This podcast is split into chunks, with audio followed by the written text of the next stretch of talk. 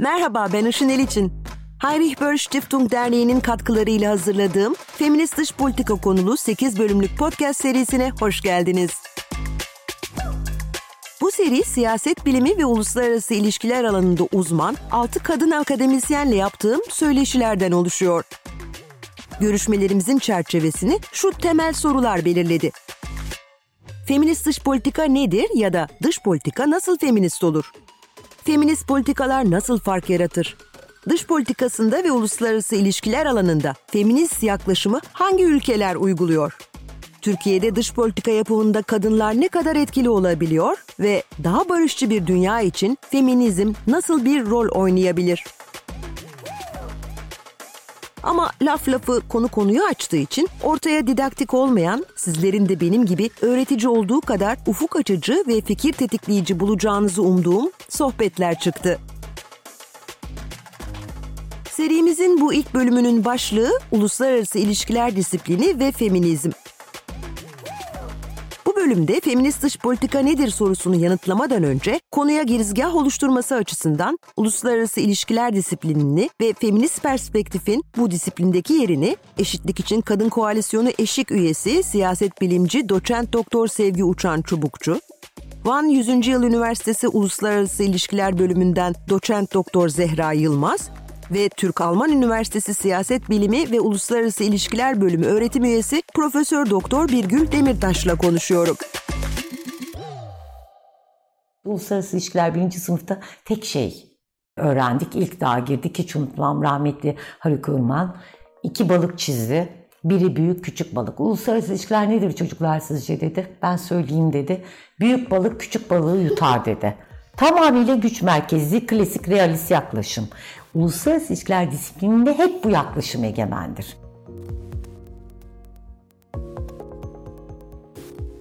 Doçent Doktor Sevgi Uçan Çubukçu'nun 90'lı yılların başında İstanbul Üniversitesi Siyaset Bilimi ve Uluslararası İlişkiler bölümünde okurken daha ilk derste karşılaştığı bu realist anlayış, basitliğinin de etkisiyle bugün de uluslararası ilişkilerin en etkin ve yaygın teorisi olmaya devam ediyor ve devletler arası ilişkilerde hakimiyetini büyük ölçüde koruyor.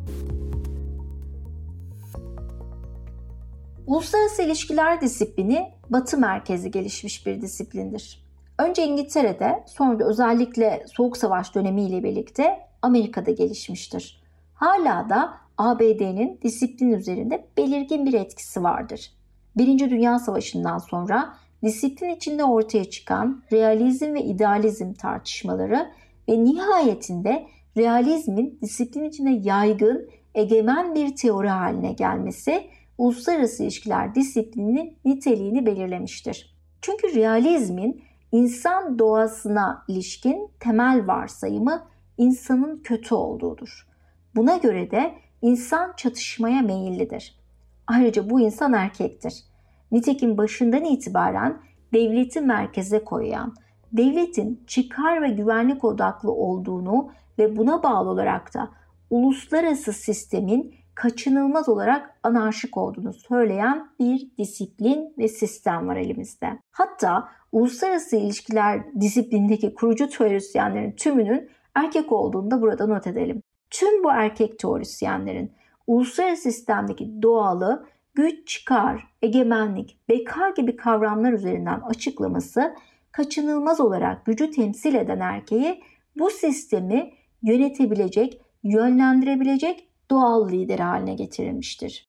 Eril kültür doğal olanı yani hakikatin ne olduğunu bize söyler. O da o nedenle hala bütün feminist mücadeleleri rağmen dünyada diplomatların sadece %21'ini kadınlar oluşturuyor. Uluslararası ilişkiler disiplinin gelişmesine öncülük ettiğini söylediğimiz ABD tarihinde görev yapmış tüm büyükelçilerin sadece %10'u kadındır. Dünyada sadece 24 ya da 25 kadın lider var. Kadınlar dünya genelinde bakanlık pozisyonlarının yaklaşık %21'ini elinde bulundurur. Bunların da çoğu zaten etkin bakanlıklar değildir. Kadınların Dışişleri Bakanı olarak atanması hala dünya için bir istisnadır. Türkiye'de de bir kez olmuştur. Örneğin Almanya daha yeni koalisyon hükümetiyle bir kadın Dışişleri Bakanı atamıştır. Doçent Doktor Zehra Yılmaz'ın dikkat çektiği bu oranlar ve rakamlar, dünya nüfusunun yarısını oluşturan kadınların siyaset yapma ve karar alma süreçlerinden bugün bile büyük ölçüde dışlanmış olduklarını ortaya koyuyor. Feminizm ve feminist mücadele işte tam da bu noktada yolumuzu aydınlatıyor. Bir kez daha Sevgi Uçan Çubukçu'ya kulak veriyoruz uluslararası ilişkilerin aslında klasik bakışı bu. Hani Morgenthau dediğimiz Hans Morgenthau, realist akım dediğimiz uluslararası ilişkilerin kurucu yaklaşımları bunlar. Dediğimiz alan bunu böyle koyar. Devleti merkezine alır, onun davranışlarını, onun girdiği her türlü çatışma, barış, savaş, diplomasi dediğimiz bütün o davranış kodlarını. Fakat böyle de ola gelmiştir tarih boyunca ve halen de bu önemlidir de. Tümüyle e, bu bakışı yok sayan bir yaklaşımımız yok elbette. Ama feminist dış politikaya da feminist bakış eleştiri nereden çıktı dediğimizde birincisi 1900'lerin başı 1800'lerin sonunda aslında kadınların e, eşit hak mücadelesi dediğimiz, eşit yurttaşlık mücadelesi dediğimiz o birinci dalganın getirdiği şey neydi? Kadınların insan hakları kavramını ortaya çıkartmasıydı. Kadınların eşit yurttaş olduğu. Ha bu hemen gerçekleşti mi? 20. yüzyıl boyunca gerçekleşmedi tabii ki. Fakat bu kavram damgasını vurmuş oldu soyut düzeyde. Şimdi ne oldu? Devletlerin eşit yurttaşlık mücadelesini veren o kadın özgürlüğü, kadın eşitliği talebi önce devletlerin kendi içinde bir güç, önemli bir toplumsal ve siyasal güç oldu bütün 20. yüzyıl boyunca. Ondan sonra da aslında ondan sonra değil beraberinde demek lazım. İkinci dalga 68 ile beraber 70'li yıllarda uluslararasında da ulusal içi de eş anlı biçimde kadınlar bu sefer dediler ki biz eşit yurttaşız dedik ama aynıyız demedik. Biz farklı olarak eşit yurttaşız dedik. Bütün diğer toplumsal gruplar gibi aslında. Tabii diğer ayrımcılık şeylerinden de ayrı değil bu. Ama feminizmin şöyle özel bir yanı var. Bütün disiplinlere, akademik disiplinlere ve şeylere de, alanlara da toplumsal ve siyasi hayatta e, şeyini, damgasını, etkisini vurdu. E, ne oldu? 70'li yıllarda işte kadın özgürlüğü hareketi, bir onu da koymamız lazım e, politikayı değiştiren bir etki olduğu için özel alanı, kamusal alanın konuları hep politikanın konusudur ya. Aynen uluslararası politikanın konusu devlet olduğu için politikanın konusu da kamusal alandır. Özel alan konu bile edilmemişti özel alandaki ilişkiler. Bedeni kanunlarla düzenlendi bütün toplumlarda işte seküler hukuklarla falan ama aslında oraya bakılmadı. İkinci dalga feminizm dedi ki bir dakika özel alanda kadın yönelik şiddet var çok önemli bir kırılma bu. Devrimci bir kırılmadır. Oradan işte bugün İstanbul Sözleşmesi'ni tartışır ve bu uluslararası alanda bu kararların alınması noktasına gelindi. Sevgi hocamıza yeniden kulak vereceğiz ama devleti ve erkeği merkezine alan realist akımın bazı özelliklerine dikkat çekmek istiyorum. Realizm, namı diğer siyasi realizm, uluslararası siyasetin rekabetçi ve ihtilaflı taraflarına odaklanır, işbirliğini vurgulayan idealizm, liberalizm veya feminizmin genellikle karşısında yer alır. Realistlere göre uluslararası ilişkilerde en temel aktör devletlerdir ve devletler kendi güvenlikleri hakkında endişe duyarlar, kendi çıkarlarını gözetirler ve güç için savaşırlar. Machiavellist doktrini sahiplenip devletin yararını olan her şey meşrudur diyenler olduğu gibi ahlaki prensiplere real politik uygun düştüğü sürece tabii kapı aralayanlar da vardır. Zira realistler insanı özü itibariyle egoist ve çıkarcı olarak tanımladıkları için çıkarların ahlaki prensiplerin önüne geçmesini hakikat sayarlar. Realistler insan derken erkeği kastederler. Feminist dış politikada çok yeni bir kavramsallaştırma olarak aslında devletin merkezde olduğu dış politika davranışlarında artık hani feminizm devleti koymuyor merkezine, feminist uluslararası ilişkiler e, şeyi neyi koyuyor? İnsan koyuyor. Bu insanın içinde cinsiyetler de var, kadın da var. Çünkü insan dediğimiz şey tarihsel olarak erkek. Hani her kavramı açma ihtiyacı duyuyorum kusura bakma. İnsan dediğimiz şey tarihsel olarak erkek. Birinci dalga feminizmde dedi ki Bir dakika insan siz hani insan hakları dedik ama o insan haklarından aslında erkek hakları çıktı altında. Kadınlar özel alanda hep o cinsiyetçi ayrımcılığa maruz kaldılar, dokunulmadı dedik ikinci dalgaya kadar. Dolayısıyla ikinci dalgada onu demiş oldu. Özeli politikanın konusu haline getirdi. Çok önemli. Her yanıyla getirdi. Bu nedenle feminist dış politikada da ne olmuş oldu aslında? Devletin merkezde olduğu dış politika analizine akademik ve reel politik düzeyde hayır dediler. Ama henüz yolun başındayız. Uluslararası ilişkiler disiplininin ve sistemin iki temel özelliğinden birinin batı merkezli olması, diğerinin ise erkek egemen bir bakış açısı çerçevesinde gelişmiş olması olduğunu söyleyebiliriz.